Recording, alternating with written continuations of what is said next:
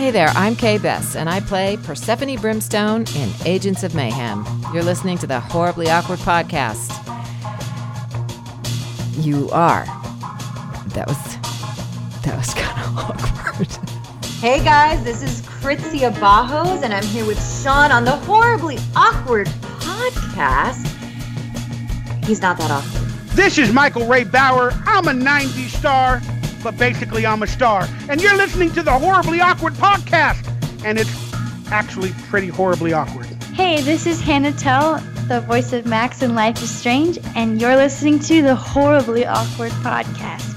It's so awkward. Welcome to Game Podcast. Game Podcast. Games, video games, nerd stuff, Kingdom Hearts, Crackdown, Metro, Trials, uh, Rising, um, um, the Spyro remake, uh, Far Cry New Dawn, Near Nier, Automata. Nier Automata, bum, bum, na, na, na. Uh, The Evil Within. um, what else? Far Cry New about? Dawn. Yeah, I already said that, bro. Hellblade, uh, Treasure Stack. Uh, dude, we talked about Lots of games. We talked about a lot of games. I didn't even realize till right now. Trying to, I bet you we probably missed some, but yeah, yeah. You guys stick around if you want to want to hear some video games. If you're not into video games, well, I already got your attention. I got your download number already, so bye. Hey Norma, give us a horribly awkward. Horribly awkward. That's horrible. I can't even control myself. It's so horribly awkward. This is so awkward. This is so awkward. This is horribly awkward. No one off. Horribly awkward. Horribly awkward. Horribly awkward. Horribly awkward. Horribly awkward. Horribly awkward. Sean, dude, you're horribly awkward. Sean, I know you think this is weird, but it's not as weird as you think it is, dude. Don't do that. It's awkward. Yeah, so we're about to talk about some video games. Get me pumped up, Scott. Get me pumped up. Casey, get me pumped up. Everyone's getting pumped up over here. Yeah, Chewy.com. Yeah, Chewy.com. Everybody go over there and enter the promo code awkward and get 0% off your next purchase. They actually actually add on an extra 10% tax. So, yay! Go Awkward Podcast. Everybody, welcome to the Horribly Awkward Podcast, episode 152, aka Game Chat, episode 5. Game Chat, episode 5. If you don't know what Game Chat is, is where we just talk about video games and nerd out. So, with me today, because I can't do this by myself, because that would be super ridiculous, um, I've got my super nerdy friend. He's no strangers to the podcast, been on 100 different episodes. He's been on 100 out of 152 episodes, I think. Accurate. From the Gaming Outsider podcast, former host of the Hollywood Outsider podcast, Mr. Scott Clark. What's up, Sean? How you doing, man? What's up, man? I know I'm not as pretty as Alyssa, but uh, I'll do my best to fill her shoes. You can fill her shoes. Yeah, uh, Alyssa just wasn't feeling well at the moment, so Oh, well, I hope she feels better. she'll feel better very soon. Very, very soon. So, another guest we have who has been on the podcast a couple months ago. Was it last year? It was last year, I wasn't think it? so. It was last year. So she is here with her friend Alfred, I think his name is. Am Yes. I right? Right? Alfred. Alfred Pennyworth. You guys might know her from a lot of stuff. This podcast included. She's an actress. She's awesome. Fellow gamer. Everybody welcome Casey Tiller. What's up? Yay! Before we roll into the podcast, Casey, quick any quick quick update since the last time you've been on. Uh, I know you've posted a couple things. There was there was an episode of something you're on and they cut your part out, and I was like, oh, that's disappointing. yes. And no, Uh, nothing nothing personal. It's not like they said, oh, Casey, let's cut her out. Just scenes get cut from uh from shows, and that kind of sucks. It does. Um, time reasons. And it's like, oh man, couldn't the episode be like two hours? And okay. I, I get that. I guess that kind of shit happens, but at least you get paid, right? As an actress, Yeah. you get paid. I do get paid, But so you- it's it still works out. But you want those credits, the IMDb, IMDb, and all that. Yes, and the footage. um, I know somebody. This uh, girl Pamela. She was in the movie. Um, murder. What's that? Uh, Melissa McCarthy movie with the puppets. Murder or something. oh yeah, yeah. I, I can't think of the title right now. Murder puppets. What was that movie called? Anyways, Murder puppets. what was that called? it's not the murder puppet. Happy Time Murders. Yeah, yes, there we the go, Happy you. Time Murder.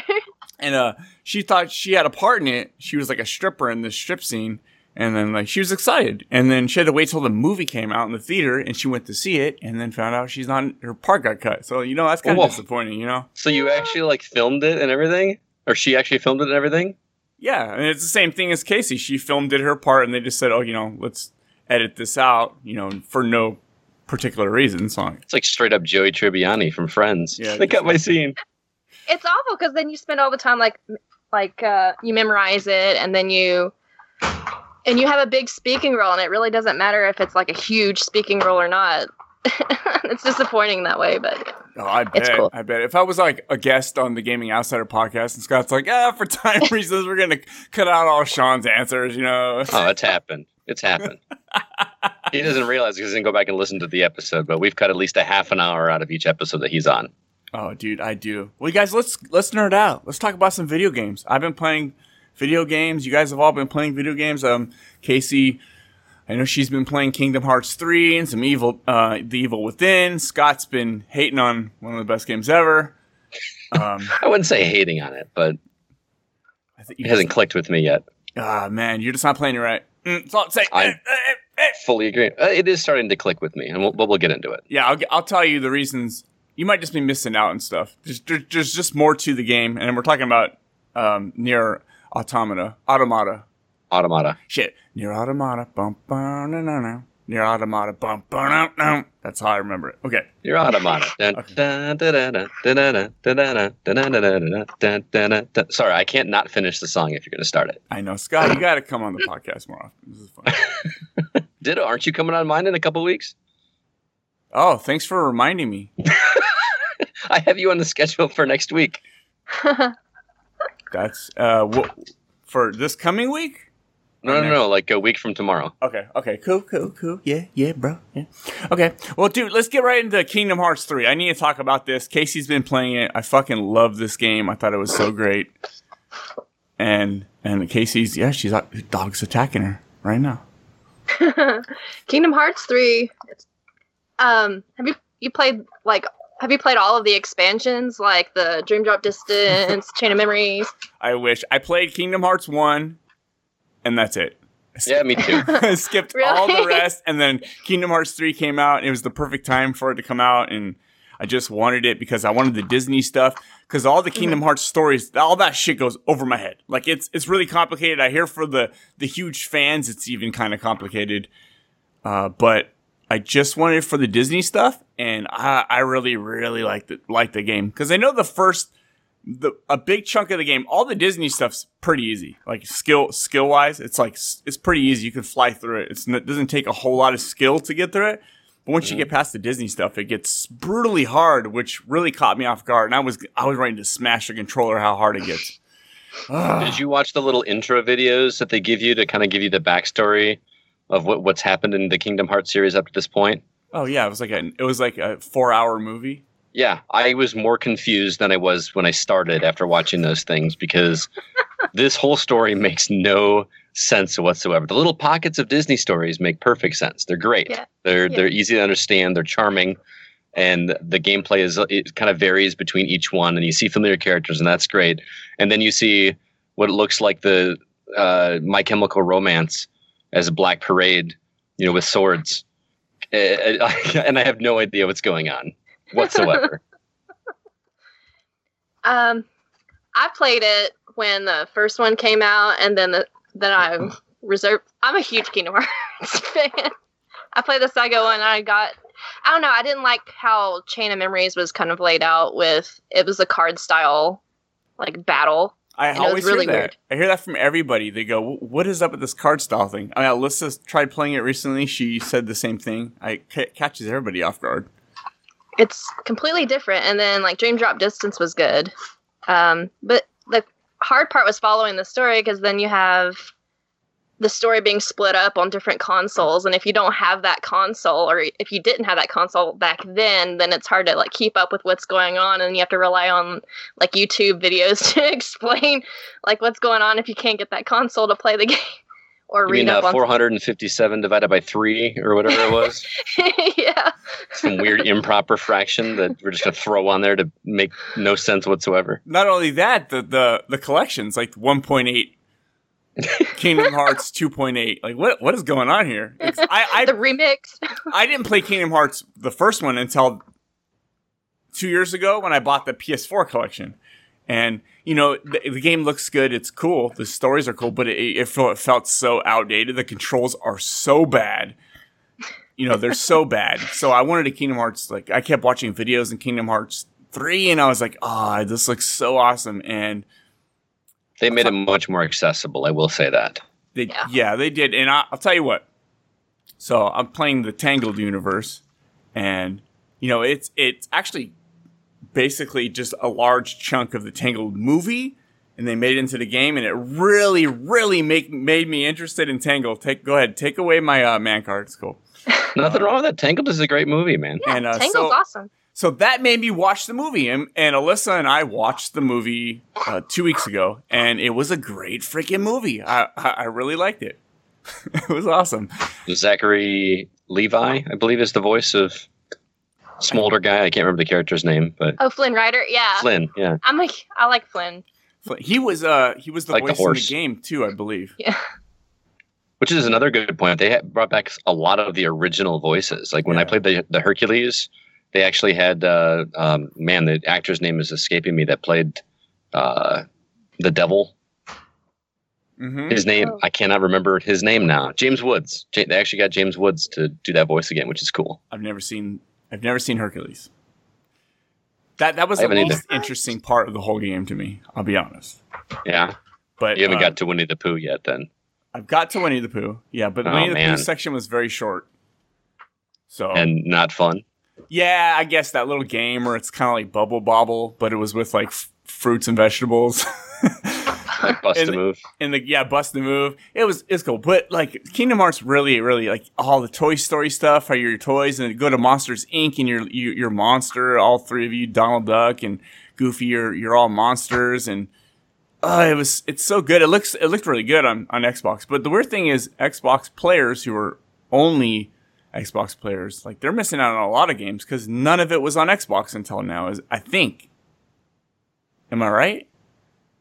Yes, this is the first time it's been on a Microsoft console, but I also feel like there are people that know this story and love this story, and they're still like, just just play the game. The story is messed up; it doesn't make any sense, but I love it. so you you, you can I go back. uh, Someone sent me a YouTube video or like a YouTube link and say, "Here, watch this." They do a much better job of explaining what's happened in the series so far. And I clicked on it, and it was 27 minutes long. I'm not gonna watch 27 minute video. I just jumped in the game. I think that's It's the just one I not gonna watched. I watched like a twenty something minute video. I was just chilling there, put it on my YouTube Yeah. on my TV, and I just watched it like I was watching an episode of a show. Mhm. It's cool. I mean, I, I highly recommend it, but it it's going to be a little confusing. A lot of the Kingdom Hearts stuff is is just confusing. And then you have like they add new things like the gummy phone where you can take selfies with Yeah. Disney characters. That's that's kind of fun. I've never gotten into photo mode stuff in video games, but I I do know people who like that kind of stuff. Well, like they have that thing with the hidden emblems, like the Mickey emblems that you're supposed to take pictures of, and stuff like that. Where it's like, okay, well, it's a different thing. Um, and then like there's one part that was a little disappointing though is like the you can see like all of the other Disney characters walk around, but you can't find Maximus anywhere at some point in the game. And I wanted to go back and like interact with Maximus, and I was like, no. Who's Maximus? um the horse in uh, Rapunzel, Oh, okay, okay, yeah, yeah, yeah. And like the he horse just is the best character in that movie. Right? Yeah, and it's like you want to go back and like take a picture with Maximus or something, and then he's like nowhere, and like no, such a small detail. But But just, I mean, just going to that part in the Tangled universe where you got to go to the square and dance with everybody. And you're just going around dancing with people, and it's got like, aw- dude, I was fucking feeling it. I was feeling good. I was, I had a smile on my face. I was feeling really good playing this, playing this game. All the Disney stuff just made me smile, man. It was, the Disney has magic. Um, It has a kind of magic that nobody else has. Oh yeah, totally agree with you. There's many several moments that just make you smile. It just makes you feel like you're in those universes. And and some clever jokes. There was one when you're in Toy Story when you find a helium tank. Did you hit into the helium tanks in the Toy Story world? yeah, And and everyone starts talking like their voice sounds weird because they've inhaled this helium. and Donald Duck speaks, and his voice is still perfectly normal, and he's like, "Wait, what?" I thought, that, was, Oh, oh. I thought that was oh. hilarious. Yeah, yeah, that's good. Like, I what mean, happens even- when? That part's Poor cool Donald. too because you get to take down those mechs and you just jump in a mech and then it's like Titanfall for a second. You just That roll was my around this favorite shooting- part. It shooting was so uh, much fun. Yeah, But for all the things that this game does right, I have a lot of, uh, of gripes with it because you mentioned the photo mode and the, and the finding the Disney emblems, and there, there's a checklist to find everything and every. I just feel like there is so much going on in this game at once. It's, it feels overwhelming, uh, especially if you're trying to beat a game quickly to review it. so, um, there uh, you've got the the gummy ship. You've got the going from point A to point B in the gummy ship, where it, it turns into sh- a sh- shmup, where you're shooting. Um, I don't, I don't even know what they are. You're shooting spaceships, Mhm. and you've got that going on. that. I just went from point A to point B. I didn't even deal with shooting shit. I didn't because that was a separate thing. Like Right. you could shoot as many things as you want. You're not going to level up your character. You're just leveling up your ship and all that kind of stuff. So I just I kind of just skipped all that. I think I did like two two of them or something just to try to beat my score, and then I just kind of avoided them at that point on. But I don't know. Even like getting from point A to point B in those worlds in the gummy ship just feels like something from a PS2 game. It just the controls are a little clunky. Uh, I, I don't even like running up the wall. Like you just got to find the a weird. glowing wall. It's just it's just odd to me like that. There's, there's no explanation. It's Just like, hey, by the way, you can run up a wall. I didn't find the controls at all clunky. They they felt just, No, no, no, I mean, they, they- felt like current current Xbox One hack and They- I slash. don't, I don't think clunky is the right word. I think jerky is the better word. Like it, like you, you move when you turn or, or move your character from one way to the other. It's just it's so fast, which is what you want. But it, uh, you know, I, I guess I can't complain when you're about a game that's not realism when you're, you know, a monster with one eyeball and that kind of stuff going on. Dude, you got to So, get in there and change your settings, man. I know if you get, you can go to the grandpa settings. Which I like never change the settings in the game. I Really? never do that. I really should. Like I've been, I've been, I still don't have a win in Apex Legends, and I, I feel confident that if I change the sensitivity and the controls on that to be able to move it, move faster, I'd have a lot better luck. But I just refuse to do it. I don't know why. I'm stubborn. The running up the walls, um, I had a problem with that recently with the Caribbean world. It's like you're trying to go through a doorway and you want to keep running up the wall instead. It's like, no, no, no, no, no, no, no. I want to go through this small little doorway. Please no. And then like you have the the ship battles in Caribbean. It reminded me of like Assassin's Creed Black Flag. Oh, exactly. You're selling me. Keep talking. Oh, they're exactly they're Flag. exactly like you're playing Black Flag, except you have special powers, so it adds this extra thing where you can Nice. do some crazy, unrealistic shit. But it's cool because when you go to that that that Pirates of the the Caribbean world, it looks more realistic. You're like, oh shit, this is all of a sudden kind of movie like and realistic Mhm. looking. It's cool. Nice. It was really cool. Was anyone else disappointed that there weren't any Final Fantasy characters in this game? Yeah.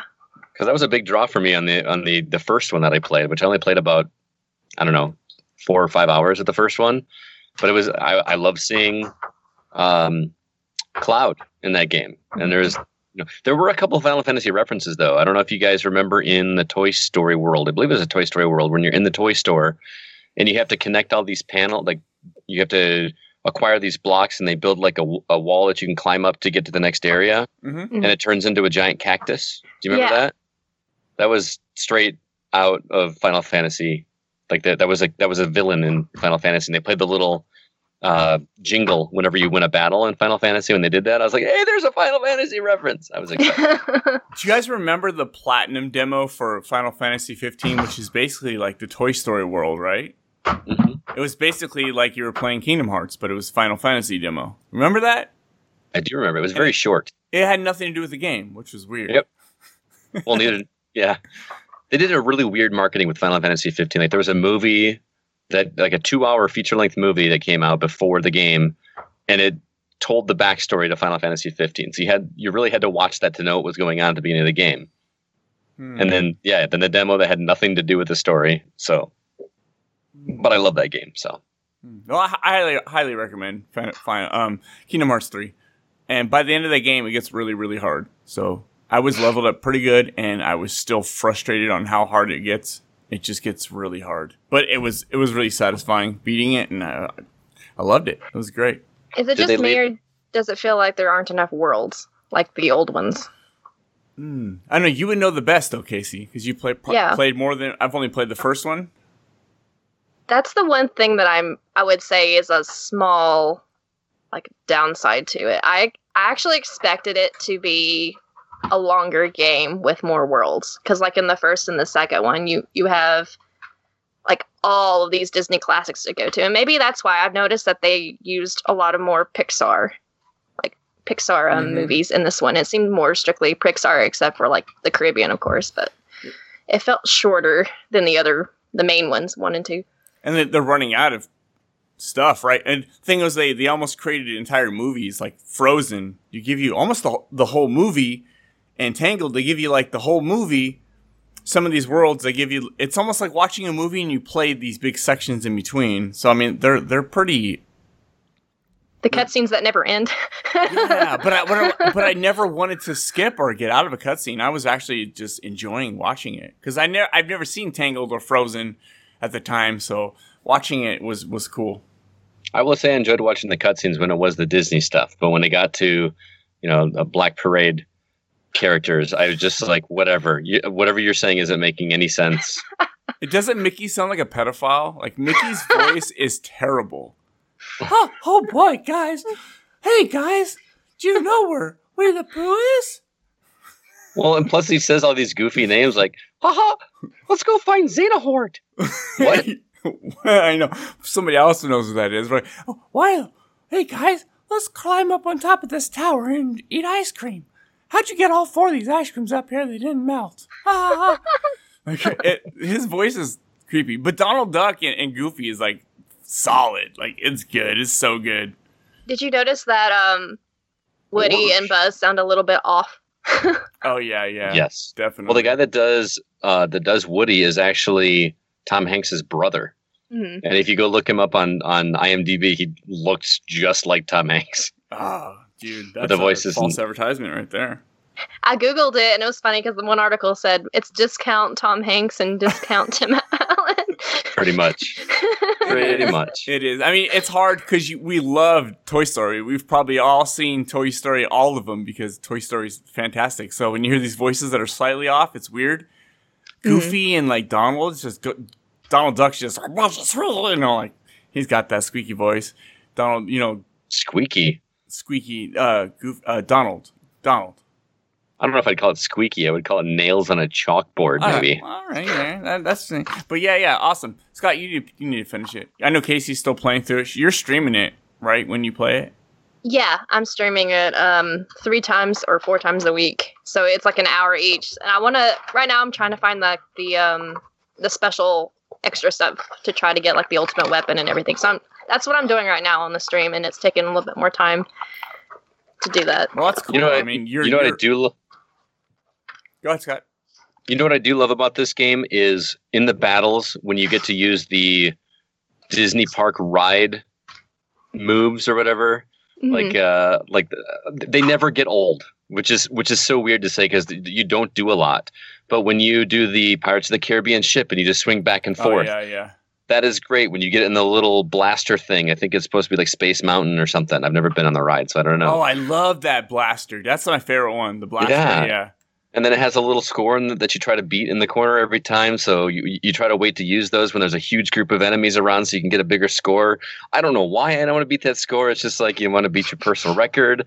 It's it's so much fun. Those are a joy, and I don't know why they never get old because they're not super involved. A lot of them just involve take pressing one button Mhm. and not a whole lot of timing. Or the Well- or the carousel carousel one where you have to time the That the one, rings that one when they me get a on the while. outside. That took me a while to learn what I had to do. I just kept pressing the button. I thought if I pressed it faster, it was better. But you have to like you have to time the circle coming out, which kind of is really hard for my eyes to follow. It's it seems weird because the thing's spinning and there's a circle going out, and you want to time it perfectly to get that uh that perfect uh the hit hit on it. But I was just like pressing it fast. Like, why is this not working?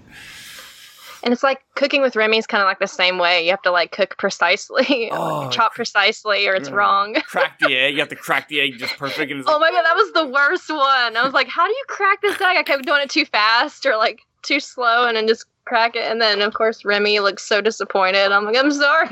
that's one I haven't seen either. I've never seen Ratatouille.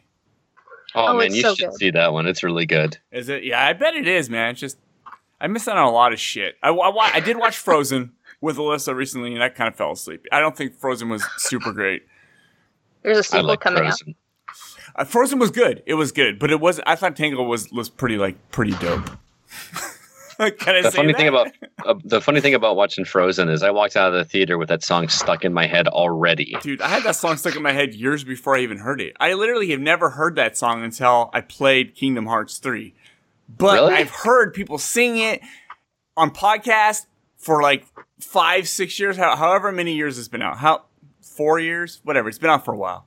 So I've heard it and I knew so I knew what it was, but I have only heard the Let It Go chorus of it. I've never actually heard the rest of the song until I played Kingdom Hearts and I actually heard the whole thing and I was like, all right, this is it. Cool. I'm super disappointed in Frozen because it was up against a Miyazaki movie at the Academy Awards. And for that, I am still against Frozen. Sorry. Which one was it? it was uh, The Wind Rises. Oh, okay. It was they landed in the same category and I just knew it was going to be Frozen because that was the Frozen craze that year. I'm like, "No, please no." But Uh, yeah. It was. It was a hit. All right, guys, let's move on from this. Uh, Scott, what else have you been playing? Well, you want to go ahead and talk about Nier Automata? Dude, Nier. Let's talk about it. That, Ma- that's what I've game. played the most this week. If you've listened to the Gaming Outsider podcast, you know that uh, Zach, my co-host, is obsessed with this game, and you are too. Actually, you've been you've been harping on me to play it, and I had it on PS4 back when it first uh, came out. I, I picked it up on the cheap and tried it.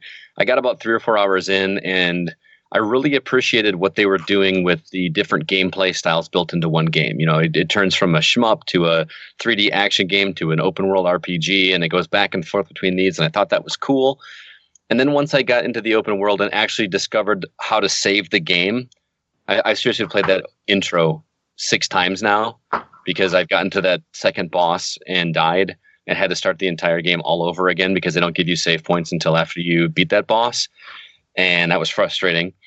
And but then once I hit the open world, I just I just felt no drive to keep going outside of you guys talking about how well the story is written Mhm. and I just kind of put it to the side. Well, then Zach won't stop talking about it on my show, and For the become as yeah the become as gods edition went on sale on Xbox One, and I'd rather play it on Xbox One because I'm an achievement whore, and uh, picked it up, and I'm much further than I was before. I still. I- I haven't got to the parts that you guys are referring to that make this game just like a game of the year contender and just the, the best written story. And people are going to be talking about this game for years. I haven't got there because you got to beat the game to do that. Uh, but I have turned a corner where the game is starting to click with me more. I feel like I understand how the systems work better. Uh, I, I I don't love the combat, I, but maybe that's because I'm not understanding how the chip systems work exactly. I just keep spending money on stuff and hope it works. Yeah, and- you, you got to actually install those chips, the chipsets.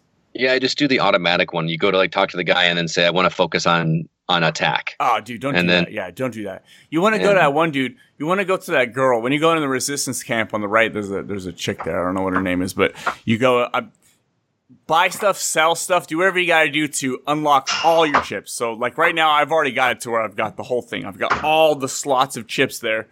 And Like the just- plus eights and the plus sixteens and the plus thirties. 24, yeah, 24. I've got I've got it all unlocked. And uh, you just want to put all the stuff in because you can you can have like right now I have auto healing, so when I start taking damage, it just starts slowly healing up. You just you just look at your character, you just see plus one, plus one. It just keeps going until it heals back. Yeah, I've up. got that now too. Yeah.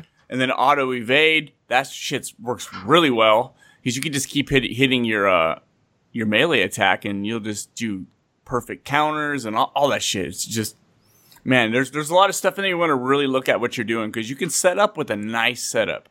Right. And I'm starting to get there. I'm starting to see some of that stuff. But even before that, the the game and I'm not I'm not hating on this game. I'm going to finish it. Like I said, it's clicked with me, but I, I am frustrated with some of the design choices. I mean, I I understand that the world is supposed to be very open and sparse and not a lot there because that's that goes with the story, but everything just feels so flat and uh, it feels like a budget title instead of a, a AAA $60 title to me. And uh, but man, some of the designs are cool. Those flight suits that you got are just designed great. They're a lot of fun to look at. They're a lot of fun to control. I think some of my favorite moments in the games are when you're playing a twin stick shooter style game because I just feel so satisfying to me. Hmm. Um, I it's been and everybody just keeps telling me stick with it stick with it you're going to love where the story goes i am to the point right now where 9s is missing and i had i just got a scanner that i have to use to go find him like find his black box or something and christina my producer says that i'm coming up on on a pretty big story beat so i'm excited to see where that goes but uh, i'm it's just one of those i'm not super stoked about having to play through two or three more times to really see the full story apparently there's like 27 different endings in this game Yeah, Uh, but I mean, there's a lot. You get a lot of endings when you get to the very, very last mission of the actual like third playthrough. You can just go back and do that last fight and make a different decision and get a different ending. There's there's Right. endings you get for like weird weird reasons. But I mean, I don't know. I'm playing it for the fourth time through, and I, I never do that on games. Right now, I'm doing every side mission because side missions give you a lot of XP and a lot of cash.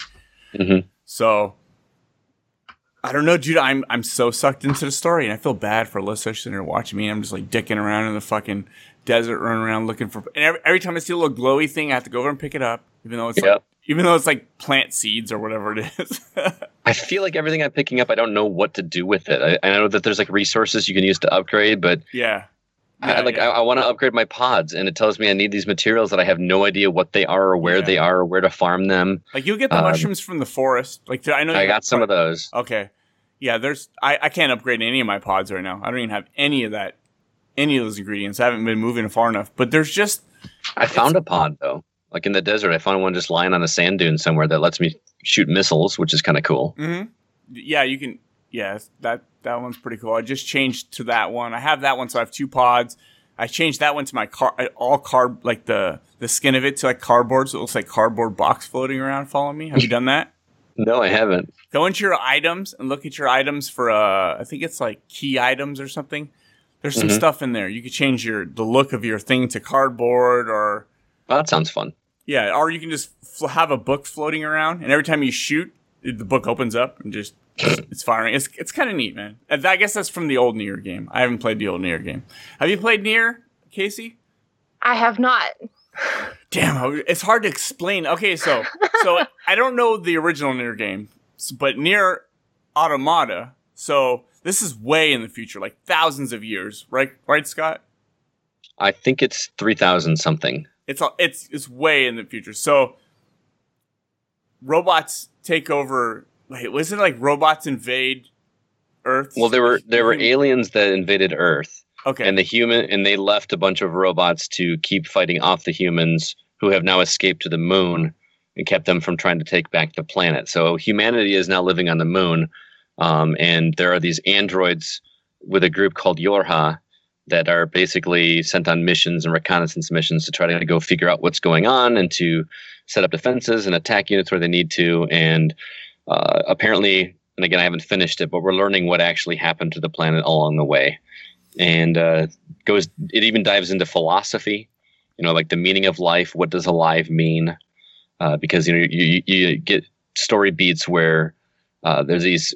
I don't know if this is considered a spoiler, Sean. I don't know if I'm far enough to really spoil this game, but you know, you, you come across robots that are inhabiting the inhabiting the, the planet that are sentient, and you know how did that happen, and why are they taking on human characteristics, and uh, you know you start developing relationships between these, and uh, it's it's a quirky, weird game, and I have no idea what's going on, but I am intrigued to see where it goes. And you go to you go to you go to one place where all the fucking robots are happy and it's like a carnival twenty four seven and everyone's happy and having a good time and you're like, what is going on here? There's fireworks going off. It looks Yeah, like it looks like it looks like Disney World. Yeah. Like- am I playing Kingdom Hearts? Yeah, seriously, they've got like the, the castle with like spires and stuff, and there's fireworks going, and people and robots spinning around wearing jester hats, throwing confetti, and you're like, I thought you guys were the enemy. What's going on here? And there, yeah, there's like there's there's this diff. The music changes. There's roller coasters, and you got some you got some robots in the corner just revving up. You go up to him, it's like revving up robot, and he's just on his like getting pumped up for something. I don't know what,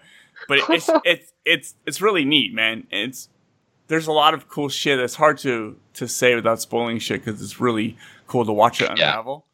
Zach tells me that this is the game. The story in this game is a game that people will be talking about for generations of consoles, as far as how stories should be told. I haven't seen it yet because it takes a good 12 to 15 hours to get through that story the first time. and uh, you know apparently 30 hours to see all of it. So we'll see how far. Thirty hours to do my first playthrough, but I do a lot Yeah. in, my, in the playthroughs, and I didn't even finish all the side shit. But Mm-hmm. you can technically run through it fast. You could do a playthrough in like seven hours if you wanted to, even less probably. Like there's, it's pretty quick if you just just do it. But it, well, you know me, man. Open world games. If there's a marker, I'm gonna go Oh, clear yeah. it and, Yes. and get my stuff. So I know. I'm I'm just killing shit. There's this like there's this, like this ninja dude on top of a roof you go back to and you just keep bringing him parts and he upgrades himself and you have to fight him and he's fucking hard to fight. And then you go get him some more parts and then he upgrades himself and then he fights you. And then you, you get good rewards and weapons from him. So it's worth doing. there you go. Yeah. Awesome game. Awesome game. Ah, Nier. Woo! I'm gonna play it now. You gotta play it. I mean, it's it's good. You have to play it through technically like three times to get all the story, but it's different each time. I, I don't even want to explain how it's different, but it's different. and it's Yeah, not just- like it's not like the story of like, oh, let's play Resident Evil once and then and then the second time and it's kind of different. No, there, there's like it's completely different. The third playthrough is different characters, different. It's the same world, different story. It's way way different. Just be prepared. It's not. Uh, it's not as accessible as most games. It, it takes a, a long time to, for the game to really click. At least it did for me. Uh, it- you know, this is the second time I've tried to get in. Actually, third time I've tried to get into it, and I'm forcing myself to go through because Zach won't shut up about it. And I've got to. I've got to play it and see where it goes. But It might- it I, might I'm be over the hump. It might be Hmm? Scott. Like I love the be. gameplay. I just It's I just, just love bashing robots that explode, bolts shoot out. Ah, I have so much fun doing it. So much There fun. you go. Um, Casey, what have you been? What else you've been playing recently? I know you've been streaming some stuff. Well, I just um I beat Hellblade: Senua's Sacrifice yesterday. That's another game Scott's gonna go. I didn't finish because something. It's really really good. Um, and it's interesting because um, Ninja Theory made it to bring, I guess, more awareness to severe psychosis, which Mhm. was really cool. It was cool to see like the um, the behind the scenes of how they brought the game together and like all the research that went into it. Mm. and and how they wanted to make an accurate portrayal of it. Um, if you play it, wear headphones, Yes. wear a headset One hundred because percent. um, I didn't have the opportunity to do that because I couldn't get it to work. But without headphones, it is quite interesting as well. But I'm going to play through it again when I can get my headset to work with it, just to get the full effect. But Yeah, wear Yeah. heads. the spatial, spatial sound, spatial It's directional. sound. Genuinely creepy. Genuinely, and I, I have surround sound in my basement, but uh, even that doesn't do it justice. You really have to have it in your head with a good set of headphones. I just wish that the the gameplay and I sound like I'm, I feel like I'm hating on all games today. I really am not a game hater. I, ju- I just wish the combat was more fun in that. No, it, The it pers- is a really basic game as far as combat. Yeah. It's more Yeah. of it's more of the story that's going on, the aspect of, of mental health and the voices and you know these these voices are talking to you. You got two voices constantly talking to you in different directions and it works out like that. And but the gameplay is super basic. hmm Yeah, you have the strong attack, you have the quick attack, and then you have the block, That's it. and then the evade, and that's it. that's it. That's all, you, that's all you need. That's such a great game. I remember when it when it came out, I was like, "Holy shit, this is only thirty bucks!" And I got it, and I was super surprised that it felt like a like a full product to me. I mean, it is kind of short. You know, it's mm. not it's not a forty hour game like every game, fifty hour games like every game. But man, very very cool. And I'm, I'm so happy that you know it's crazy that it came out as a PlayStation exclusive, and now Microsoft owns Ninja Theory, or they don't Right. own them, but you know No, they do. they they own it completely. they acquired them. Yeah. That's crazy, right? Well, it's on Game Pass now too. Yeah. Yeah, that's so crazy. They came out, it's like, oh, you can only play this on PC and PS4. And then, like, Microsoft's like, ha, not anymore, bitches. I should go back and replay that game and finish it. I, uh, Casey, I actually hit a game breaking bug in like the final act, and I and I couldn't progress. So I have no idea how that story ends. And I was so pissed off that I just said, "Screw this! I'm not playing through it again right now." But Oh I don't know. God. There aren't just- any save points, and it's like no. it was something where I jumped down somewhere where I wasn't supposed to be able to jump down, and there was no way to get out. And and it, and I looked it up. It was a known bug, and uh, I I was I was so far through the game. I mean, I was like right near the very end. I, I think one of the levels The level before was the one where you were walking through and there were there were like I don't know living corpses or something that were- lining the walls and it was yeah, like, the moving. sea of corpses. Were you at the Yeah, sea? Oh, it was right after that when I hit it, so I was real close from what I hear. Yeah, but- you were really close. And there's no way to patch it and go back. Even if I were to go back now, I wouldn't remember how to play the game, so I would just you have to start it three all over. buttons. That's it. You press fucking three Dude. buttons. It's not hard to ah. remember. I think you should go back. Maybe they patched it. Maybe you just at the very end you could just beat it in an hour. See, I just if I were gonna, no, I just Yeah. if I were going to, I'd just go back and play it on Xbox because number one, I have to pay for it. Number two, I get achievements. yeah. So yeah. It might also look actually look better. Like near near runs at double the frame rate on Xbox One X, so I'm Mhm. super happy to play it again. Just I've I've never seen it at 60 frames because I played it on PS4 Pro and it was 30. So I'm yeah, it's cool. Cool doing I that. forgot you're a frame rate snob. Dude, when you're talking about 30 versus 60, I mean, look at Kingdom Hearts 3. That, I mean, it runs smooth. It's 60. That's awesome. So, would you recommend it? Would you recommend people checking it out, you guys? Yeah, Oh yeah, I- it's definitely worth checking out. especially the story. Like that's and the mythology behind it. Like it's just the mythology alone, and just learning about that and seeing what it's like to have like the the voices basically in your head with the headset. That the cool experience and the haunting, creepy experience that that Mhm. brings is um Plus, her definitely. performance was amazing. mhm. You you got God of War, which is similar, me- a melee heavy game. Uh, the the main character's carrying around a head, and the head talks. Wait, no, was the head head was talking in in Hellblade, right? The head talks. Mm, no. Oh, it's just a Well- skull and a bag or something. She's You have, carrying like- around the skull of or the the head of like her ex lover or boyfriend or something like that. Her lover that was killed. So Um, th- there's the main character carrying around a head. That's all it is. Yeah, yeah, yeah. It carries Yeah, around you- the head. You actually learn more about the Norse myth- mythology in Hellblade than you do in God of War, which you think it would be God of War that would teach you more, but Right. yeah, you learn a lot of shit, which is kind of cool. Kind of cool to learn something when you play a video game. Doesn't happen with me very often, but I like that other people can learn stuff. There you go. Okay, so real quick, I want to talk about Trials Rising. I haven't played a lot of it, but it just came out this week. I've been playing it. I love the Trials games. Just the the just it's so simple, right?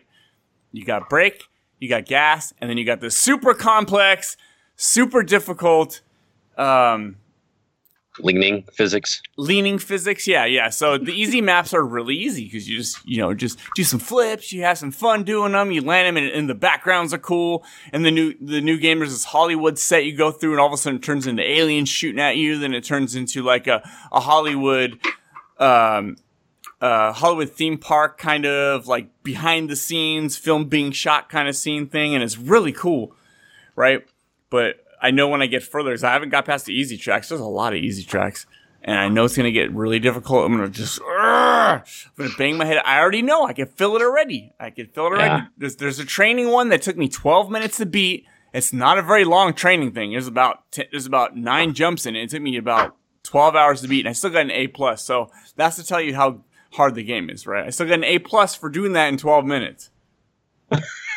I just was That's like, I was like, room, stop, room. You know, you keep hitting the B, you're like back. You just go back, back, back to that checkpoint. You're trying to hit one little jump, right? Because you have to wheelie up the thing perfectly, lean perfectly, land perfectly, pull forward perfectly. You're like, ah. Have you played Trials games, Casey? She's not there. Casey fell asleep. No, no, Oh, have, have I you am. played any of the Trials games? I have not. Okay, they're frustrating. They're so fun until they get frustrating. Then you want to you want to just Yeah. light yourself on fire. I love the I love the Trials games, and I, I've loved them since the second one. I think I barely played the first one, but uh, they are super fun until you hit that wall. Especially if you play like I do, because when you get graded on each run, and unless I get a perfect or not a perfect score, but unless I get the highest score possible, Gold. yeah, like gold or whatever, or in this case, I think it was A plus, A's and A pluses or something. I, I don't want to go on because I just want to go back one more time. Just let me try one more time. I got it this time. And then eventually you get to a point where it becomes so excruciatingly difficult to get those perfect gold medals. and I just can't not do it anymore. I, I, do once in a while. I just go on just to see what happens, but they're a blast. Uh, I, I actually appreciated the training in this one too because they did. I feel like they described how the mechanics work a little bit better in this than they have in previous entries because they teach you how you're supposed to not just mash the gas the whole time. You've got to feather to the gas and how you uh, you, you got to how to lean appropriately when going up a hill, how to lean appropriately when you're going down a hill to get best speed. Uh, there, there's one training track where it's literally just small bumps over and mm-hmm. over and over again, and they encourage you to do the entire track without leaning. Do it just doing the gas, just to get get used to not constantly pulling the trigger, letting off at the right spots off the jump, and it's that's something I never knew from the previous games. I mean, I, I didn't just mash the gas the entire time, but uh, how much fidelity it, it, it, takes in order to get over some of these jumps that are just acceleration and braking related, which is really cool. Yeah, because sometimes you just hit a jump that shoots you way up in the air, and you you always have those ghosts, right? The the ghost of whatever the players, the ghosts that you you're racing against. You can see what mm-hmm. they're doing, right? That I mean, you can't interact with them; they're just there. They're just kind of like a silhouetted in the background. But it's a great way to learn because you is, see, yeah. oh, yeah, you don't want to jump super high because then it takes time to come back down and you're losing precious seconds yeah. when you could just kind of just barely go over the jump and keep going. So. Exactly. And this one has tandem and I want to get Alyssa together to to ride tandem because you both have, it's going to be so bad and frustrating, but it could be really fun, right? You got there's a guy she'd have controls in the back and have controls in the front. You'd have to work together to go up and down and, and do jumps, which seems so frustrating, but it just yeah. one of those things you'd just be laughing at, right? It'd be fun. It sounds maddening, but I've heard people play it. They say it's it's actually a lot more fun than it sounds. So I'm eager to try that as well. Yeah, can you do it online or is it just co-op per, and local? I don't know. I've actually only played the beta, so I hadn't, haven't played the ah. proper game yet. It's installed on my system though, so I will put some more time into it for sure. Yeah, awesome. Yeah, it's it's really cool. It's just just for this this spectacle of the backgrounds and the way the ramps are, and me and Scott might try to chase those golds in some cases. And that can get a little frustrating because you're like, oh, I was one second off. You go do the whole track again just to get one second faster. And but it's cool because that second time usually you will do it, right? You go, no, okay, hit, it's I, it's like the 400th time for me that I finally uh, get it. You're like, yeah, if I slow down here, I can hit this jump because like, a lot of times you'll hit a, a big jump and there's a track on top or below, but you're like, oh, I don't have to hit it hard. I can hit it low. I can hit it at less speed, hit that track below, but it's actually a shortcut. Mm-hmm. Yeah. Oh, I love trials, and I hate it. I do too. I love the fact that it's cheap because you don't have to pay sixty dollars to get frustrated at a game. It's like twenty five bucks. Twenty five yep. bucks. That's not bad. Yeah, really, really cool. There's the there's the one uh the Blood Dragon one that was a lot of fun. It turns into like a side scrolling shooter for a little bit. Then you jump on a bike, and that seemed a lot easier. It was more accessible to new players. Trials of the Blood Dragon. Yeah, there you go. That was cool. That was cool. Uh, Scott, what else have you been playing, man? Uh, I got a review copy for a game called Treasure Stack. Mm-hmm. I've, I've, been playing it on Xbox One. This is a, a, puzzle game that reminds me very much of. I don't know if you guys ever played Wario's Woods back on the like the original Nintendo back in the day. Um, imagine a puzzle game where, and by puzzle game I mean like a Tetris style puzzle game. Uh, so you've got like these different things that are falling from the screen, either treasure chests or keys, and they're all color coded. So they'll be either green, purple, or blue, I think are the are the are the colors. But instead of like a traditional game where you are moving those pieces left and right to match three, you are instead a little physical character at the bottom of the screen that picks up things that have already fallen and placing them in new places to make the make them match up. Which sounds like, hey, that sounds like a great way to play a puzzle game. You know what I mean? Like you just pick up the pieces and move them wherever you want to. Unfortunately, your character only jumps as high as one or two of the of the the items. So if you stack things too high, you can't jump over them anymore. You instead have to you can press down and like wind wind up on the top of the of the uh, stack. But the issue I have with this game is there's not really like a campaign or a um, like in games like this. I feel like it's fun when you have a campaign where you're going up against some computer opponents because this is very much a versus game where you are playing against somebody else, and when you when you uh, clear items, it puts bad stuff on the other character's side. And that's what this game is all about. It's nothing but a versus game. And I, I played one match online with somebody and I won, but it wasn't super satisfying. Like the only way you can clear items here is to match up the correct colored key with the correct colored chest. So the idea is you want to stack up like as many green chests as you can, so they're all touching, and then hit a key to them, and they all clear, and then cascade into into further higher points and stuff like that. So it's a clever concept. I just feel like it's a little bit frustrating in the in its control scheme and how limited you are with your little character that you move around. Um, it takes a while to to master the controls, but it's a it's a clever little game. It's just not one that I'm going to stick with or play a ton more of in the future. Oh yes, I'm watching a video on YouTube right now. This is not what I expected. So it's yeah, it's like a, a vertical column, like like Mhm. Tetris or Dr. Mario, and you got your little character running around, throwing around boxes and shit.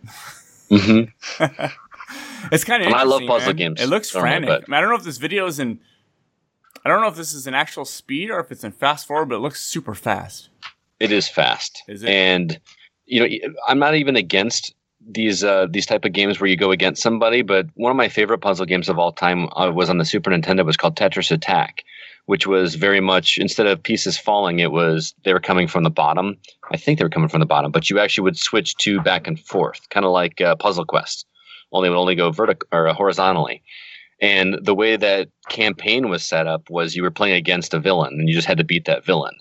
This doesn't even have that. Your only option is to de- either do unlimited mode just to see how far you can go, which I'm I'm not a big fan of like racing against the clock ever in any kind of games. Mm-hmm. So really, the only thing you can do is play online with people, and uh, I'm just not compelled enough to uh, get my ass handed to me because you know how it goes playing online. Unless you are an expert, you're gonna have a bad time.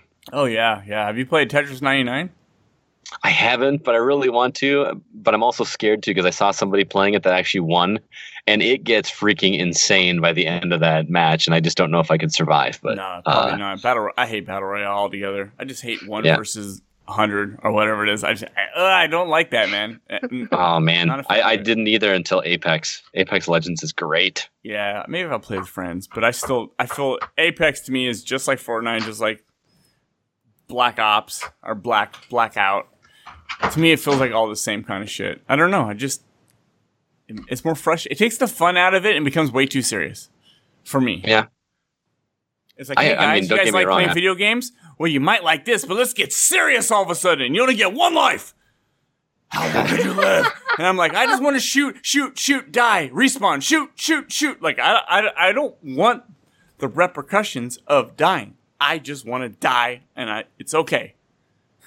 There you go, man.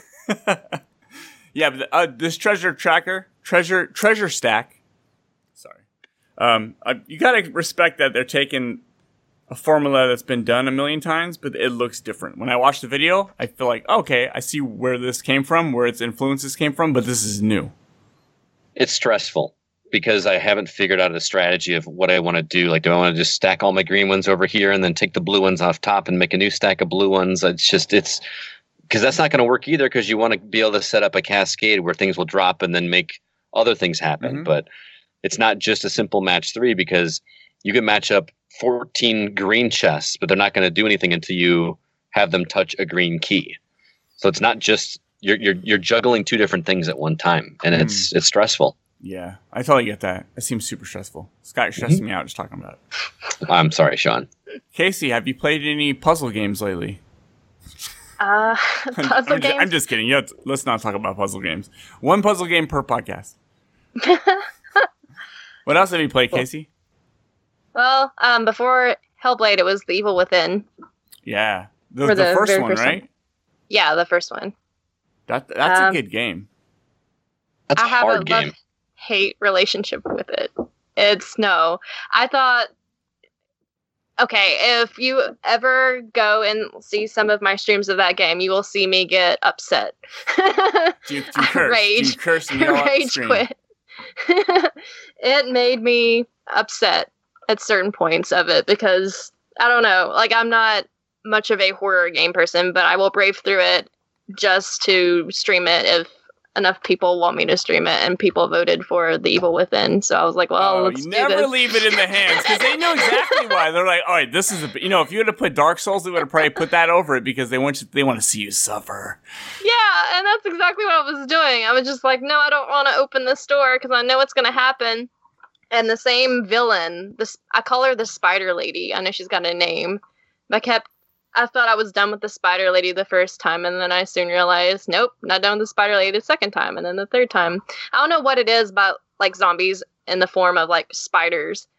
I hate spiders. I think that just made it worse. But yeah, I mean, somebody told me that it was different than other zombie games because they're just they're not the typical zombie. But I will lose it if a zombie runs at me, and I'm already like not really good at um first person or like shooter games. So that you're taking my biggest weakness and putting me in a zombie game on top of that, um, a survival horror game to play by myself in the dark. And it's like, no. Because I tried, as a side note, I tried like Resident Evil 7. And I was like, nope, in VR, mm-mm, mm-mm. no, it's got too real. But yeah, me and horror games, it's a, it's a love hate. But um, beating it, it had a, it has an interesting story to it. So I feel like it's worth it. My dog is like knocking everything down. Um, but yeah, um, Evil Within, it was, I say it was well worth the journey. But yeah, it's a hard game. Yeah. Did you I- finish it? Yeah, Oh, okay. I did. You gonna go on to the second one? I I was going to stream the second one, but right now I'm watching somebody else play it, and I it looks like the second one is even better than the first one. So I like Hmm. the way that they set up the second one. The zombies are creepier in the second one, and you have more freedom to roam in the second one. Yeah, it's it's not open world, but it's kind of got these sections, these big sections you can kind of explore. I like the second one a lot better. The first one felt like unfair, fairly hard, and then the second one was it was a lot better, and I felt more engaged in that story with his daughter who like burned down in a house or whatnot. So I felt I felt more engaged with that story, which is it, it was cool. It was really good. Second one I, I felt was like miles better than the first. hmm Are the zombies harder to kill in the second one? Because I feel like they were easier to kill in the first one. Ah, shit. I don't know. I'll be honest. I think I dropped it down to easy because I didn't. Want I didn't want to deal with that pressure of the. the- I didn't want to deal deal with the hard game with the zombies with the super duper limited ammo. I'm not a fan of super limited ammo in games. I hate it. I hate when you have to like. I got nine bullets and I gotta take down this this thing. And it takes seven, so you gotta hit seven headshots. I hate. I hate limited ammo. Did you Yeah. put auto aim on? No, no, I don't think I did that. okay. Do they have auto aim? They do. They'll aim the gun, which I don't know. I tried that in the first one because I'm horrible at first person shooters. And if I was streaming it, I'm like, I need all the help I can get just to complete this game. Because, Wow. um, no, uh, even that doesn't really affect the game. I mean, still, aiming is still quite a thing in the first one, even though you have it helping you. Um, I don't know. The zombies, um, they I don't know, they're just they're creepier in the second one. And I can't remember what I was gonna say about the first one, but yeah, there was one point and oh yeah, the the first one, um trying to go through like the farmland and the and once you have you don't have any ammo, you have to rely on your fists, which really don't do anything. And I don't know even even know why that's an upgrade, even in the first game, because fists don't do anything and the bottles don't do anything. And then the second one, you actually have a knife you can carry around, and you can actually add bottles to your inventory to craft. It's interesting how they. the knives are one time use, aren't they? Or is that You have- or is that Resident Evil? Um, I well, I just know by um, seeing the second one or clips of the second one that you get to a certain point where you fight. You see the main villain for the first time, and he throws a knife at you, and you pull it out of your out of you as you're being chased by like that creepy again like somewhat similar to a spider lady with a chainsaw um and you have a knife you can carry around um i'm not sure if that's like something that disappears later in the Mhm. game but for like the time being in the beginning of the game you have like this big hunting knife which is cool Oh, that's cool. I can't remember. It's been a while since I played it, but I, I remember liking it a lot more. You know, and speaking of auto aim, I did play another game that it's all auto auto aim, which is Crackdown Three. And I played a little bit of that. I don't have a lot of good things to say about it. A lot, a lot of people are trying to stick up for it, acting like it's some great game. I think it's oh, it's mindless. Doesn't it? Doesn't you know? It doesn't involve. I don't have to be super involved. I it doesn't demand too much of me. I, I think it's just a kind of lame, low budget game, and people are happy because they're playing it for free on Game Pass. Mhm. If I paid for it, I would be super upset because that game Yeah. is is super. It's pretty lame. I, I I- just, I'll be honest. I think it's pretty lame, but I wasn't upset because I didn't have to pay for it. I think one thing that they misstep with that game is they, they do the the Metroid thing at the beginning where they strip you of all of the power ups and that you got from Crackdown 2 mm-hmm. and then but they jump you into the gameplay with nothing. So you have no idea what you're shooting for unless you are just a hardcore Crackdown person that's played them from the beginning. You know, you, I I want to see what I'm collecting these orbs for because they they move up your stats so incrementally. It doesn't feel like you're moving any faster when you get a little one, just a little one, little one, little one. Eventually you do, but it happens at, at such small at such a small rate. You never you, you don't feel like a god. I want to I want to have that feeling at the beginning where I feel like a god and then start over. But even outside of that, and I'm not knocking the game because a lot of people do love it, and they and I think I read an article that said that the game expects nothing of you, and to some degree that's fair because it doesn't take a lot of brain That's power. It doesn't take a lot of my book. That's a that's a game that's so lame anyone can play it. But sometimes a game like that isn't a bad thing, where you can just mindlessly just go blow stuff up. I'm okay with that once but in a crack, while. okay, Just Cause does that too, and Just Cause to me got got pretty boring pretty fast. Mm-hmm. I only played Just Cause three though. I'll be honest. Uh, Crackdown three, yes, but it, you know what? Towards the end of the game, since I was just strolling through it, it gets really overly hard. The last couple Mhm. of missions, like really hard because I wasn't properly leveled. Right. So, and I'm not gonna say it doesn't demand anything of you because it does. It does get pretty hard if you're not if you haven't been just running around ex- blowing shit up. But the whole auto aim thing just makes it just makes it unengaging. The, Yeah, the, the auto aiming, you just running around. You just pull the left trigger, pull the right trigger. That's it. That's it. That's all you do. My thing is that uh, the agility orbs are are you know fun to collect. Those are Mhm. that's always been a staple, especially since well since the first Crackdown game. And in the opening area, I love scouring the map just looking for these agility orbs. Uh, and in this one, I cleared the first area, got all of them. There was like maybe 25 of them or something. And then I get to the next area and it says now there's 76 of them. I, and I just I just tapped out because I like to play games that way. But if I got to collect 76 of them and some of them are hidden and it, uh, it just I don't know. And then I can't reach some of them because I don't have enough agility to, to jump high enough to get it. I don't know which ones I can reach right now. I'm a very checklist oriented person when it comes to an open world game, and I and I like to check things off. And if you put something on my checklist that I can't physically go go do right now, I, I I'm not going to go do it until I have until I have the ability to do all that. But I need those orbs in order to be able to do all that. So it's like a vicious cycle for me. Yeah. So- I didn't do a whole lot of collecting of orbs. I did in the original. It was fun. It was great to go around the city and collect them and feel you, you eventually feel awesome. Yeah. Or you Row find those I, or- I record. I Yeah. got all 900 or whatever it is in Saints Row 4, or maybe it was the Gat out of Hell. I don't know. It was one of the Saints Row games. There was like 900 of them, and I got them all, every single one. Wow, I, I like lot. Saints Row. Saints Row was was a lot more fun to me. It felt more like a shooter.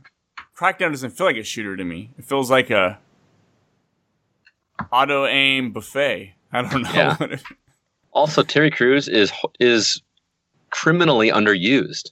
Like you have this awesome opening scene with him where he's Terry cruising it up, and then the game starts and all you get are an occasional like, "Let's go," from him, and that's it. yeah. Because you don't even have to play as Terry Crews. You can play as anybody else, and why would you pick anybody but Terry Crews? Yeah. Well, I mean, you could totally tell they're just like, we got to get this game out. You know, it's been too many delays. People are talking too much shit on this game. Let's just put it out. Like whatever it is. Look, look, look. It's a it's a five out of ten. It's a fun, playable five out of ten. Right. Six out of ten. I'll give Yeah. it a six. Let's give it a six. Because it's not unplayable and it's not trash. It's just very uneventful. That's all. That's all I could take from it. Is it's uneventful, and I don't, people are probably mad right now listening, but I don't care. I don't care. I played through it. I played the whole game. So that that's one thing. I played through it and basically played through it until I was done. I played. You played one- through the whole Crackdown three. Yeah, I played through it. I started at night. I played like two hours, and I woke up the next morning and just played through it until I was done. So it's not trash, or else I would I wouldn't have got that far. Like so, it was. I had moments where it was fun. It just felt kind of generic. It felt like a Ouya game. Right. That's what I got from it. This feels like a mobile game on the on on on my Xbox. It was a cool mobile game, but uh, yeah. I don't know what I got to say about Crackdown, guys. This is Crackdown. You know, it's got crack in the name. It's got to do something right. like crack has been the has been the the magic to so many situations, right? Am I right, Scott? Yeah, you're right. Scott's a crackhead. He doesn't tell anybody. But look at him. He weighs like n- 43 pounds. I better not be a crackhead. I, No. Otherwise, I'd be in big trouble at work. yeah, no, no, that's definitely I was just fucking around. I shouldn't say that stuff, man. Get people in trouble. Yeah. Someone's gonna go, you know what I heard about Scott? uh, let's see right here. Uh, 109, I'll take that out. you don't have to take it out. So, um, Casey, have you played anything else recently? Um, well, um, the Spyro remake. Oh, tell me about that. I've never played any Spyro games, but they look cool when I, when I looked at the remake. It looked kind of neat.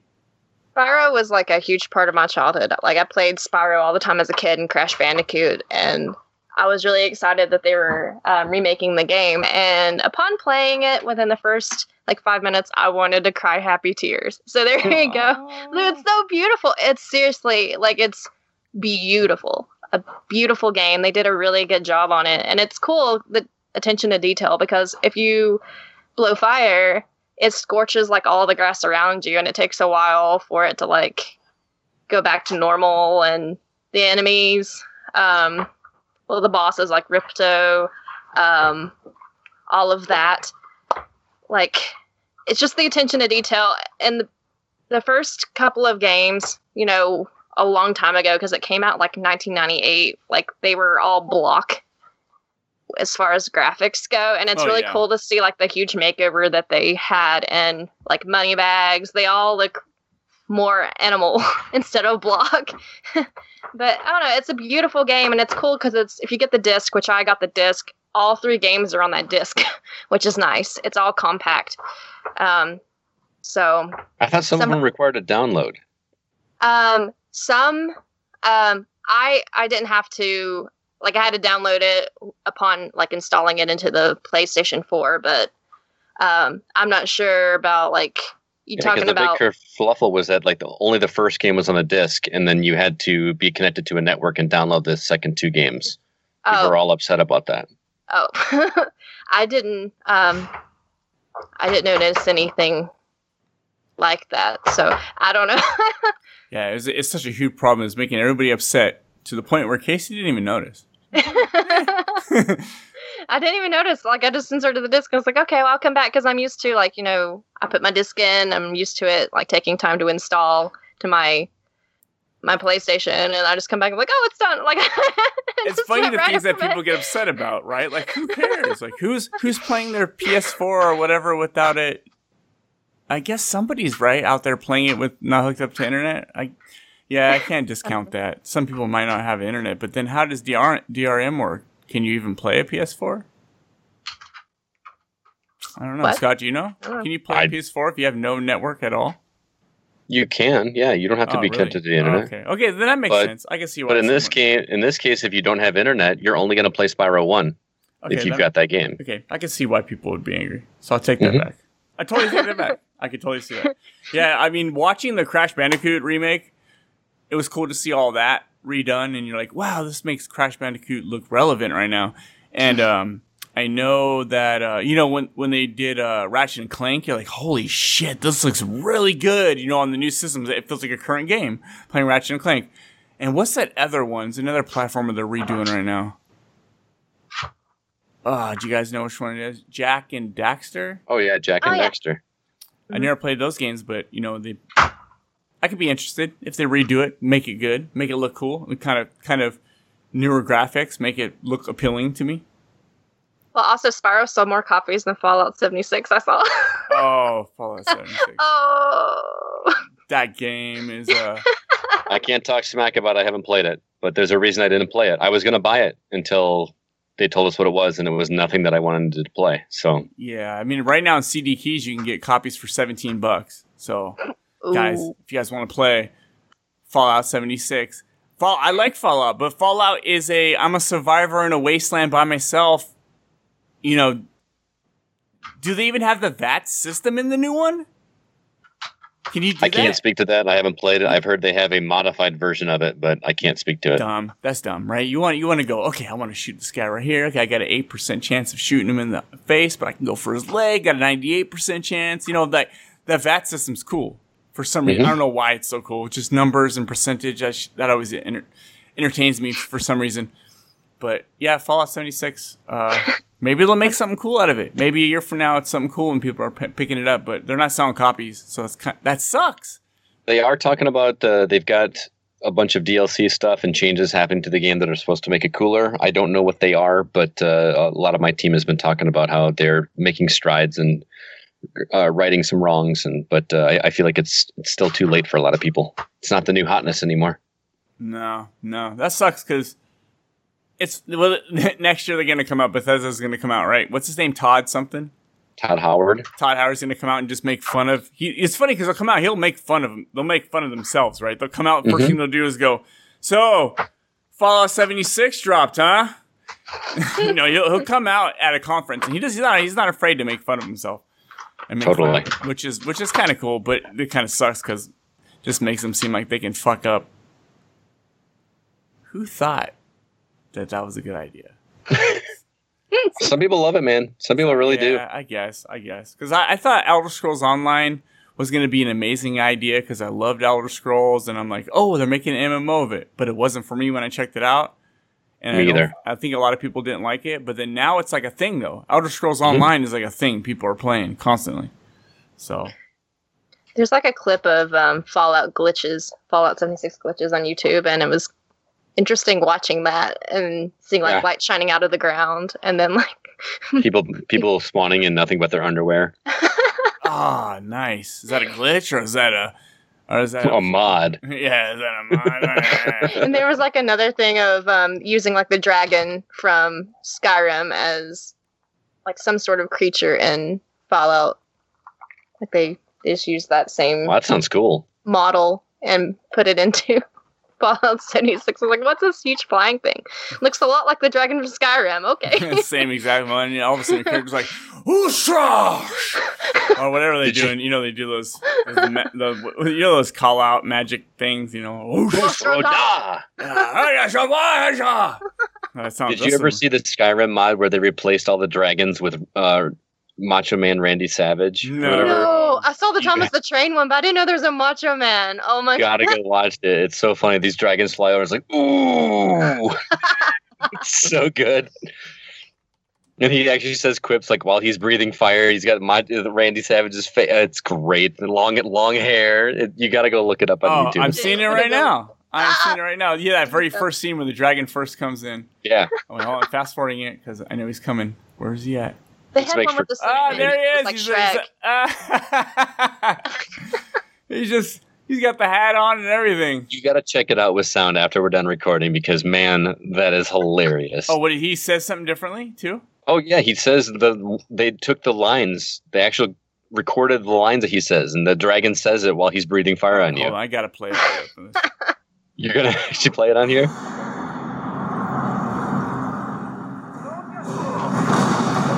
He's just shooting fireballs. No, not working. What in oblivion is that? Sentries, what do you see?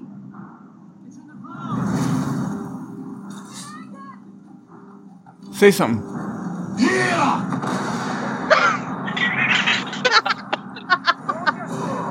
It's uh, it looks crazy. He's got a long, long neck. He's got the the whole face, the glasses. The you know, he's like a dragon, but with mo- that's pretty funny.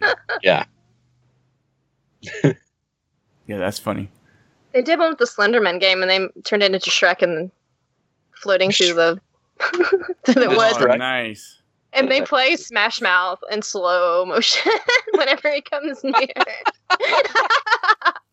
You talked about Thomas the Tank En- uh, Thomas the Tank Engine. They did that in Resident Evil 2 re- this past week. Somebody replaced Oh. Mr. X with Thomas the Tank Engine. Like Oh, really? I saw the one where he's just in his underwear. He's in like a speedo. I didn't see that one. Yeah, he's just There's something so funny about Thomas the Tank Engine with this grin on his face just coming through the hall. Oh, that's so Dude, the. Thomas the Train is freaky as shit. Shining Time Station. Man, that show was weird. Ah, George Carlin was on that show. Did you know that? Really? He, he was the conductor on Shining Time Station originally before he died. Ah, my- a friend of mine, Jules de Jongh. She uh she voices um. I wish I could tell you right now. I wish I could tell you. She voices one of the trains. Really? Yeah, I wish I could. Oh, there we go. I'll tell you right now. It's it's current. She does the show currently. She does uh, Emily Ah, very cool. And Mavis. She was the voice of um of Faith in the first Mirror's Edge. Oh, there you go. Yeah, didn't even know they switched the second one. It was so good. Whoever did the second one was so good. I didn't even know. I was like, oh, I didn't even know they changed the voice. I just played it. Yeah, it's cool. You guys have anything else notable you want to talk about before we wrap it up? I thought you wanted to talk about Far Cry. I haven't talked. Oh, talk about Far Cry. I haven't played it yet. I swear, Casey, I am not a negative person when it comes to reviewing games. If you listen to my podcast, I am usually very positive about the games I've been playing. Uh, but I had issues with Far Cry New Dawn. I am a huge Far Cry fan. I didn't start the series until Far Cry 3. I played 3, 4, 5, and um, what was the, the, the caveman one? Uh, Uh, what was that one called? Far Cry. Primal. Far Cry Primal. So I played all four of those, loved them. And you go into Far Cry New Dawn, which is the first to actually follow up after the events of a previous game. If, and I'm not going to spoil what happens at, at the end of Fallout 5, but go play that game because that ending I hated the first time I saw it. And then after I talked about it, I started to appreciate it more. And uh, that leads into the events of Far Cry New Dawn. So you were in the same map that you were on Far Cry 5, but the place is completely uh, just decimated from the events that happened in Far Cry 5. And so it's kind of fun to go back and see some of these landmarks that you saw in the previous game, but they're just completely destroyed. And uh, it's 17 years in the future, and and uh, people are trying to get their life back together. And you've got these two villains; they're they're uh, twins, Mickey and help me out, Sean. What's the name of the other one? I don't know, to be honest. Oh my gosh, I feel embarrassed. I don't remember the other twin's name, but these two, you know, Far Cry is always predicated on their villains. Their villains are always fantastic, and these villains are very interesting to watch, but they just feel very under underused. Like uh, when you had like Pagan Min or Vaas or uh, Joseph Seed in Five, he was always talking in your ear, or there was always this, you know, whenever you liberate outposts and stuff, he's always talking to you. There wasn't nearly as much of it in this game. Uh, my issue with this game is it feels the least from a Far Cry game than any others in the series. I mean, the, the core tenants are there. You've got, uh, you know, outposts to liberate. You've got weapons that you're picking up and vehicles and all that good stuff. But in the original Far Cry games, you can just pretty much do whatever you want. You're not forced to do anything. And in Far Cry New Dawn, you cannot progress. You literally cannot progress until you have certain weapons and certain upgrades and, and all that. So, do you remember liberating outposts in Far Cry? It was it was super fun Oh, to yeah, try to do of it course, yeah. stealthy. I always did it with like a sniper rifle or a, or a silent bow and arrow. Oh yeah, taking out these guys. Sniper rifle. Oh, Oh, yeah. so satisfying. So much fun. In this game, once you liberate an outpost, you have the option to scavenge the outpost, which basically resets the outpost at a higher level of difficulty. And you cannot do the second or third or fourth tier of that without having better weapons because the weapons you have are just like pea shooters against these villains. Headshots. You can headshot somebody that barely takes a sliver of their health. It's just it's ridiculous. And it's it's so frustrating. You and normally I'm a person that likes to clear the map and do everything. I felt zero drive to go through and clear everything off this map. I just wanted this game as done as quickly as possible. I actually didn't finish it because I hit a wall where I needed the. You, you've got four different tiers of weapons that are that are color color coded, and in order to have a chance against the final boss, our bosses, you have to have these legendary weapons. But in order to unlock these legendary weapons, you have to have enough ethanol, which is the currency in the game that you use to upgrade your home base. Uh, and you have to have these legendary weapons, and you can't unlock those legendary weapons until your base is built up enough. You can't build up the base enough until you get ethanol. You can't get ethanol unless you ha- liberate enough outposts at these higher higher tiers. So it just becomes this open world game that forces you to do everything. And at the end, I finally had enough currency to unlock these these weapons. And I go to unlock these weapons, and they require me to have a bear skin. Tell me how it makes sense for me to have a bear skin to have a weapon that launches saw blades. It, ma- it makes zero sense whatsoever. And so I go and kill a bear. I take the skin back and try to unlock this weapon, and it's the wrong bear skin. I don't have the right bear skin. and I at this point I just said screw it. I am done with this game. I was actually at one of the final bosses, and I just didn't I didn't finish it because I had it wasn't fun to do the outposts anymore. The outposts are are uh, it's impossible to not get spotted because in previous Far Cry games, you headshot a guy, he's down. In this one, you only down an enemy with a headshot if you have the right weapon. I feel like even if you had like a regular sniper rifle in Far Cry 3, 4, or 5, you could still headshot a guy with, uh, with accuracy and down him. And now it's just like he sets off the alarm, and all of a sudden you're overwhelmed and you can't do anything. You got to start the whole thing over again. Yeah, I don't. That seems a little different from other Far Cries. And, and it's too bad because I was super pumped for this game, more Far Cry, and and the the game size you can really beat it in like 12 hours. Although again, I didn't beat it, but I was near the I was in the second to last boss, and it was like maybe 10, 12 hours, something like that. It feels more like a DLC, and it doesn't feel like it has the polish and love that the others do. So um, I think forty dollars is a real is real steep for this, but there is some fun to be had. There's some interesting uh, interactions, and it's fun to see those landmarks, but that progression just does not feel like Far Cry to me, and it was so frustrating. I was I was texting Chris Behrensmeyer on my show because he beat it, and I'm like, why do I have to have a bear skin? To, uh, like why? Like it, it, makes sense for something if you want to have like extra armor to make the game easier, but to force me to actually have to have those things in order to be able to have a chance is is ludicrous. Yeah, just I Casey is laughing at me how how angry I'm getting. No, no, no. People were laughing at me when I was mad about Evil Within, but yeah, like I'm I'm laughing at the the logic of bearskin versus you need this in order to See, have yeah. a fair shot at the end of the game, and See, it's like what? Those, yeah, I mean that problem usually, Scott. I think it's when you you're not having the entire fun you want to have with the game, and you want to get to the end, but you have to do these obstacles to get to the end right? Yep. So, but if if you loved it that much, you wouldn't care because you'd want to do those obstacles freely. You'd just be like, "Let's go do this cool shit," and I'll get to the end eventually. But some games you just want to get through it, and then there's these obstacles that slow you down. Crackdown Three did the same shit to me. Like to, you have to beat all these things in the area to unlock that boss, and you go fight him. Then you go to the next area, you do all these things that it needs, and you unlock the boss. And I just I just wanted to go do story shit. I didn't want to have to do the same stuff over and over and over to unlock what I need to be what needs to be done. I just wanted to play a story and do that, which could have made yep. Crackdown 3 funner. I don't know if that's how you're feeling about about Far Cry. I'm still gonna play it though. I'm actually looking forward to it. When Alyssa goes back home next week, she she bought it as well. We're gonna play it. We'll just do co-op the whole game. Well, like maybe that's the answer. When you're talking about that, that's kind of why I got a little bit frustrated with Kingdom Hearts 3 with the cutscene after cutscene because it wasn't giving me the option to go explore more because I actually at one point thought it was taking me toward the end of the game, and I swear it was like 15 different cutscenes um, without a pause in between. Because in the old games, you could go back to the world map and go do whatever you needed in between, like those big events, to where you can level up, do some extra stuff um, and then go to the end of the game. And that was a concern with Kingdom Hearts 3 is that it's cutscene after cutscene after cutscene after cutscene. And it's like, no, it's forcing me to advance further in the game when I don't want to go there yet. And I want to go get the Mickey emblems and stuff because that alters things. And yeah, like it's frustrating when a game forces you along a path that you don't want to go on and you want to take some extra time to do other things.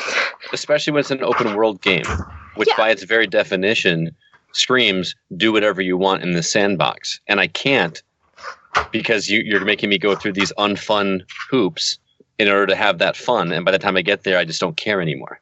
Mm-hmm. Yeah, and then that's where you don't want to be. yeah, you gotta have that balance too. It's sometimes it's not always the game's fault. It might be your fault. Like Casey, it might be your fault. You want to go do that, or Scott, it might be your fault because you just want to get to the Mhm. end. But sometimes some games you just need to find a better balance with you, right? Like Skyrim's a good balance. Skyrim is like this humongous game, but if you just want to hit story shit, you can hit interesting story stuff and be done with it in 15 hours. Mhm. Or you could do all this other stuff, but you really can play that game at your own pace. Like nothing's Yep. moving you forward or keeping you back at any point. You just do it. And some people take issue with that because you've got this overarching story going on in Skyrim, right? Which I don't even remember what it was Not at this either. point because I did the meat and potatoes of that game for me. The fun parts of that game were the side quests. They were incredible stories. The overarching story with the dragons, I don't even remember what it was. I had so much fun just going and becoming a vampire or, or becoming a werewolf, I think it was, and joining these brotherhoods and uh, leveling up my character and getting these stats up. That was that was fun. But when you have this overarching story in open world games, and then in Far Cry New Dawn, you say, "Well, let's go uh, do this race through, like, ride a four wheeler through all these uh, glowing hoops, just because." you know, I'd I mean that, that that was That more that was that was more of Far Cry Five than New Dawn. But there's just other things like that that are on the side that are just super dumb to me. Maybe they did, did that to pad it up a little bit, make it feel like it's more of a full game than it really is. To justify the forty dollar price tag, Yeah. Ooh. Well, I mean, 40 bucks is not bad. Right? play the game, man. Tell me, tell me that. I'll, I'll tell you that. But I'm going to play the whole thing in co op, so I might have a different experience. You might, you might. Yeah. Let me know how that goes. Okay, I will. I'll let you know, Scott. I'll send you text messages, video clips, all that stuff. I'll let you know a bunch. Oh, what did you think of Metro, by the way? Metro Ah. Exodus. I have my hand on this so I wouldn't forget it real quick. Metro Exodus. Have you played the Metro games, Casey? I have not, but they have been recommended to me. It's on my long list of games I need to check out. yes. Um, I'd say the first two games are is are better than the new one. I just because the the linear story worked a little better than this open world, but I don't have gripes. The open the new one's more open world in a sense. Like you have these sections, you could just push the story forward and do what you got to do, but you also have these big open sections where like, oh my god, there's a lot of shit here, right? It doesn't really hold your hand and, and show you what to do, or there's no glowing things going. Oh, there's some there's something over here to go check out. You really got to go over there and look at stuff and kind of scan your your Yeah. reticle over areas to see if you could pick anything up or not. Nothing is highlighted. When you walk into a room, it just looks like a room, and you have to physically go up, not physically, but digitally go up and hover over items to see if it's something that you can actually pick up or not. Like key items in the game. And, That's and cool. Eh, yeah, it, it is cool because it's more immersive. It makes, you know, you don't walk into a, your room and, and something that you're looking for is just glowing yellow. You know, that is, that's not how life works. It would be handy Maybe I if should it pick did, this though. up. Yeah. or stay away from that shit. It's probably radiated. Yeah, Yeah. radiation. One Yeah. those two. It it was This it's a, cool game. Uh, like same gripes with the new one as the old ones. Like the voice acting's terrible. It's But your character doesn't speak in yeah, the game. he doesn't speak. He speaks in, in the cutscenes, or not And the then- cutscenes, the the loading screens. the loading screens. He does a little dialogue, and then you go into a into a mission with your wife, and she's talking to you and say, "We're gonna be okay," and he just like gives a thumbs up and never says a word back, or Yeah, like it's just this- it's super weird. She'll put her head in your lap, and you, in first person you're looking down at her, and she's telling you all these life things and what she wants out of life, and you just stare at her. She's just like, hey, you know, like Artyom, what do you think about this? And blah, she keeps talking. You're just staring. And the If that only option happened you in have real to do is life- you can either smoke a cigarette, or you can get up and walk away. Yeah. what?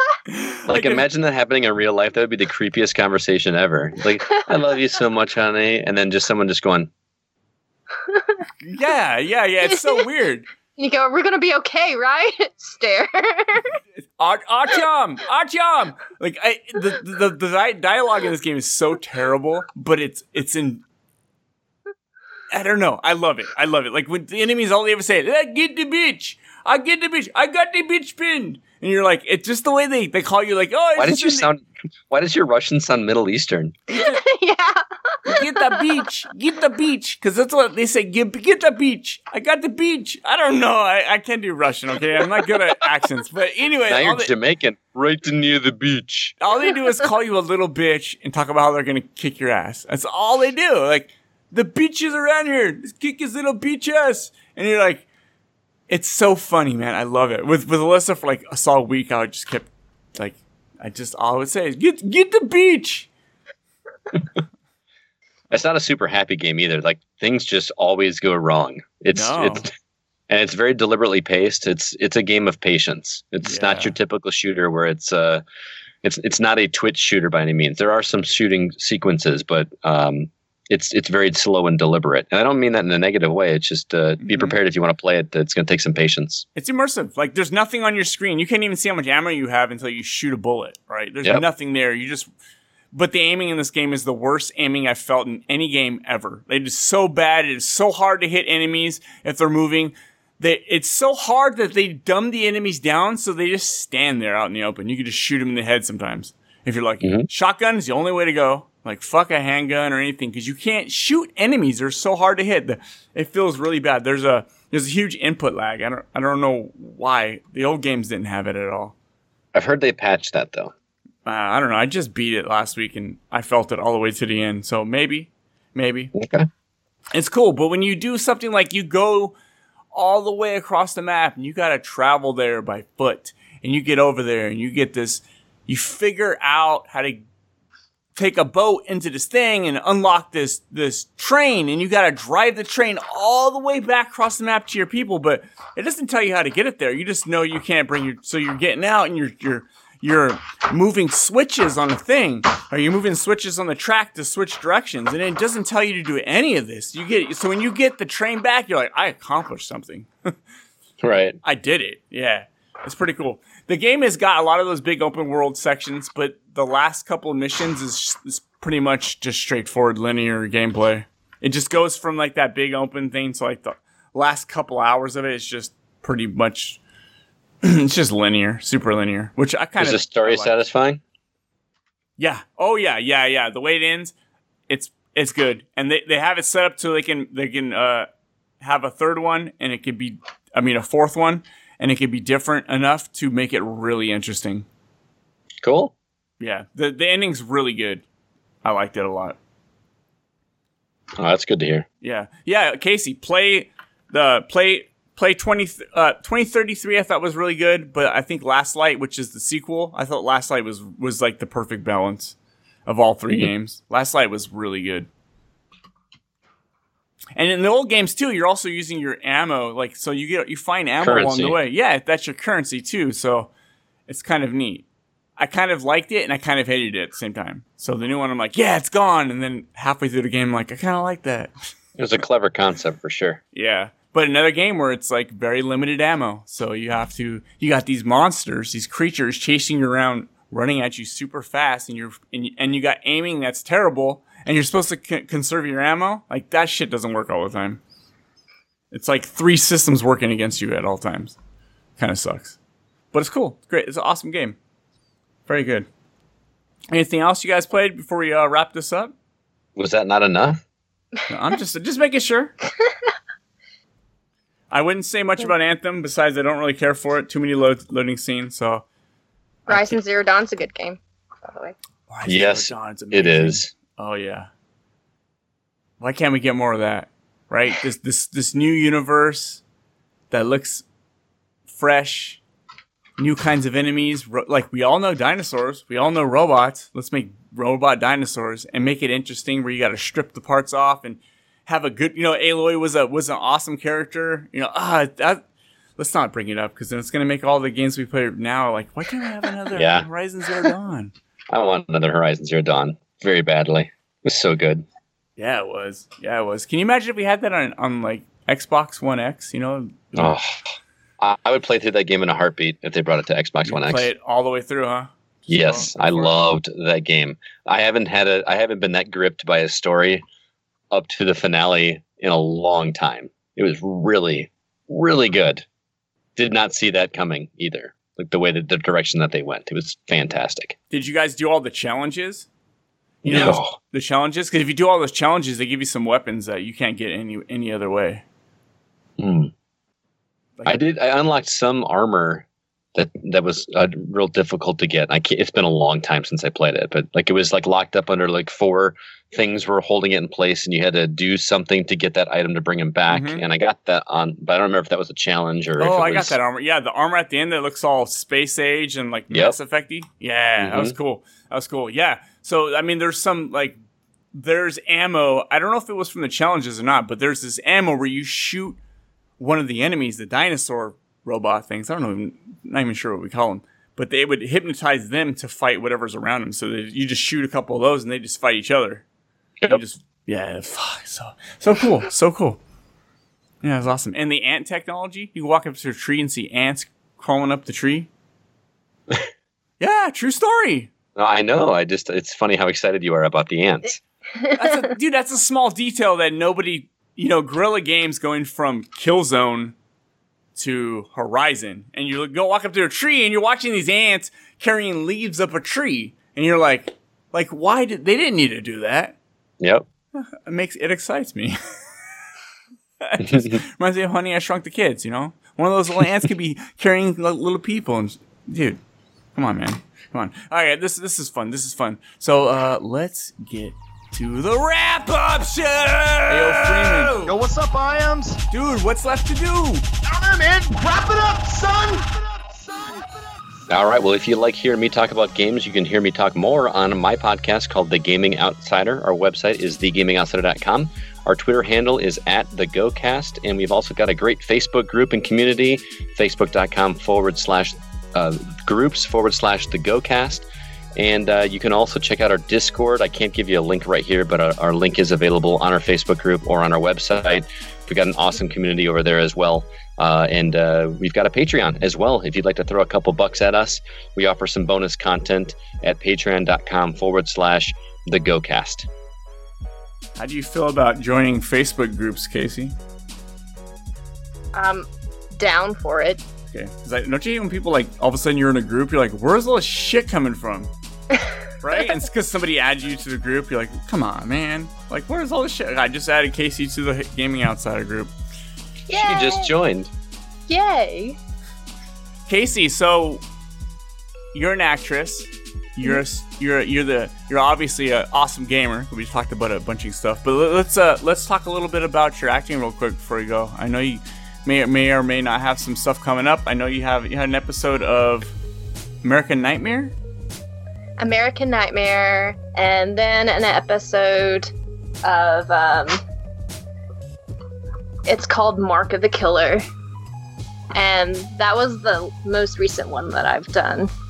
It was cool. Um, that was I actually stepped in last minute because this actress had dropped out, and that's one of my favorite things. I've found that you know being called in for like a casting emergency has presented like the most interesting roles.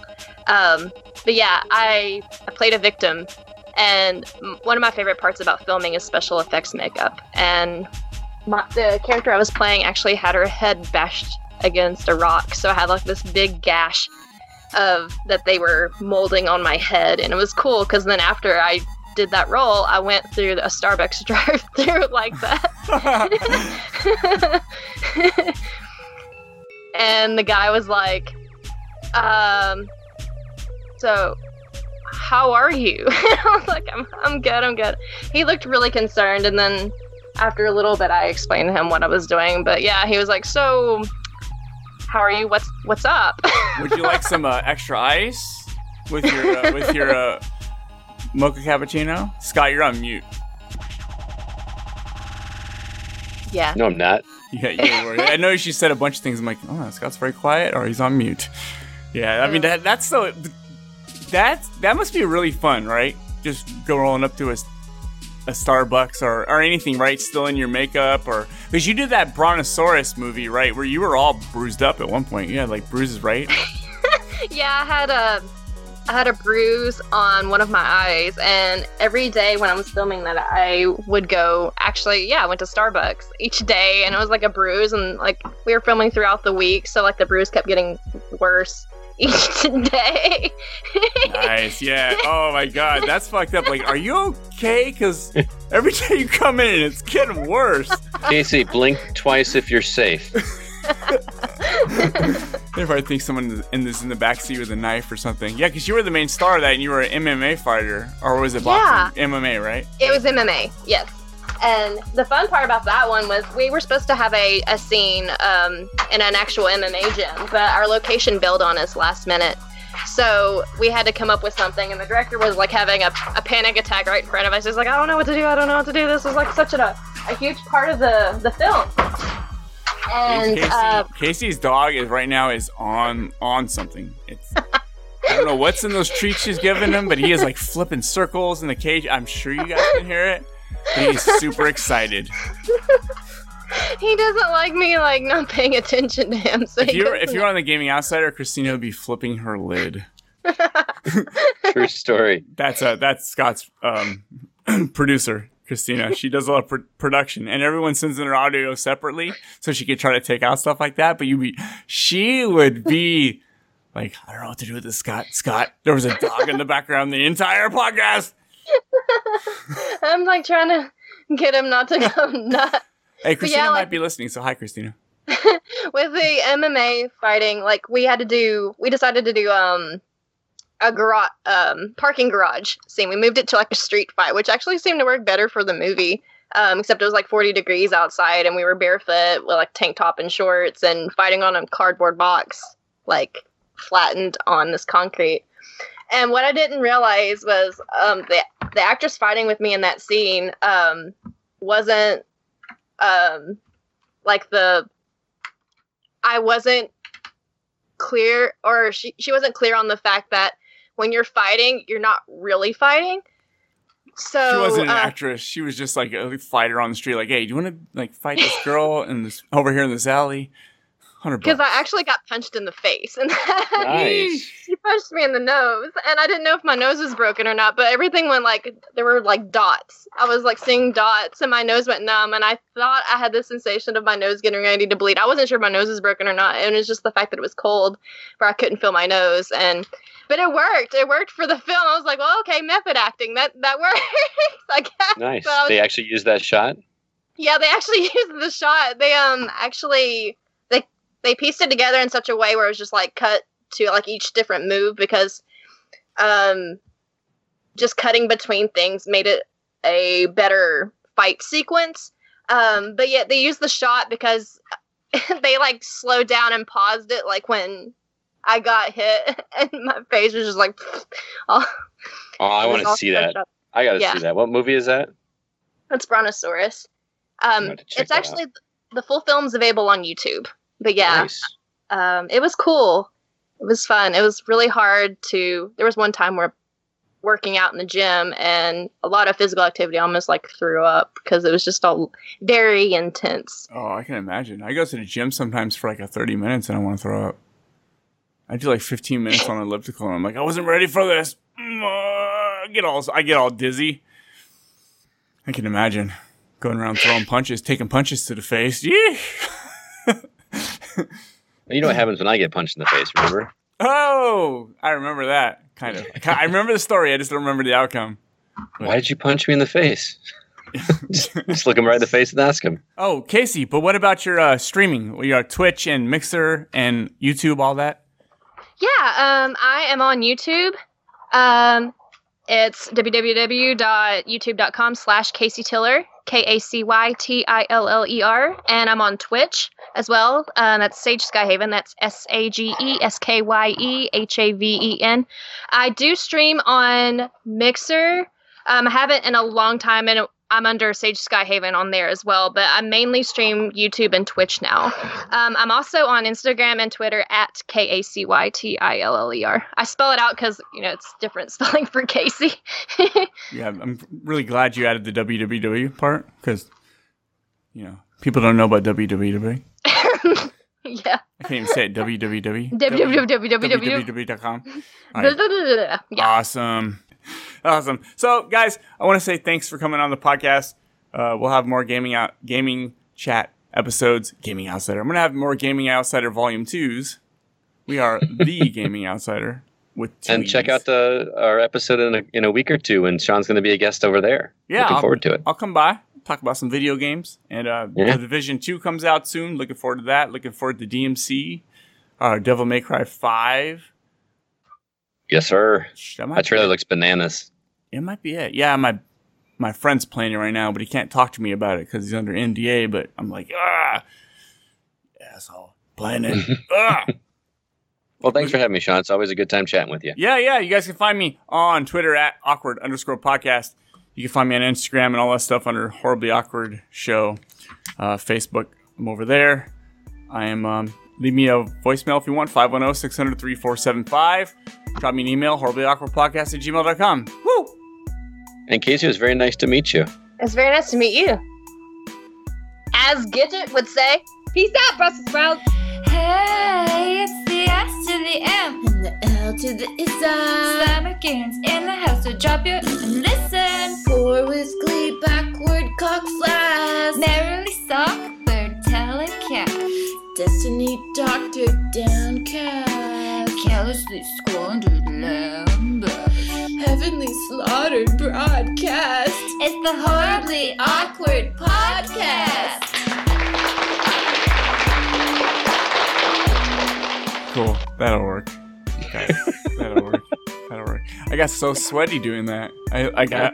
I, You're glistening. very low- Yeah, I got. Whew. Thanks, Kacy. Scott. Not a problem. I will catch you guys later. I gotta go. Oh, yeah. That's a horribly awkward show.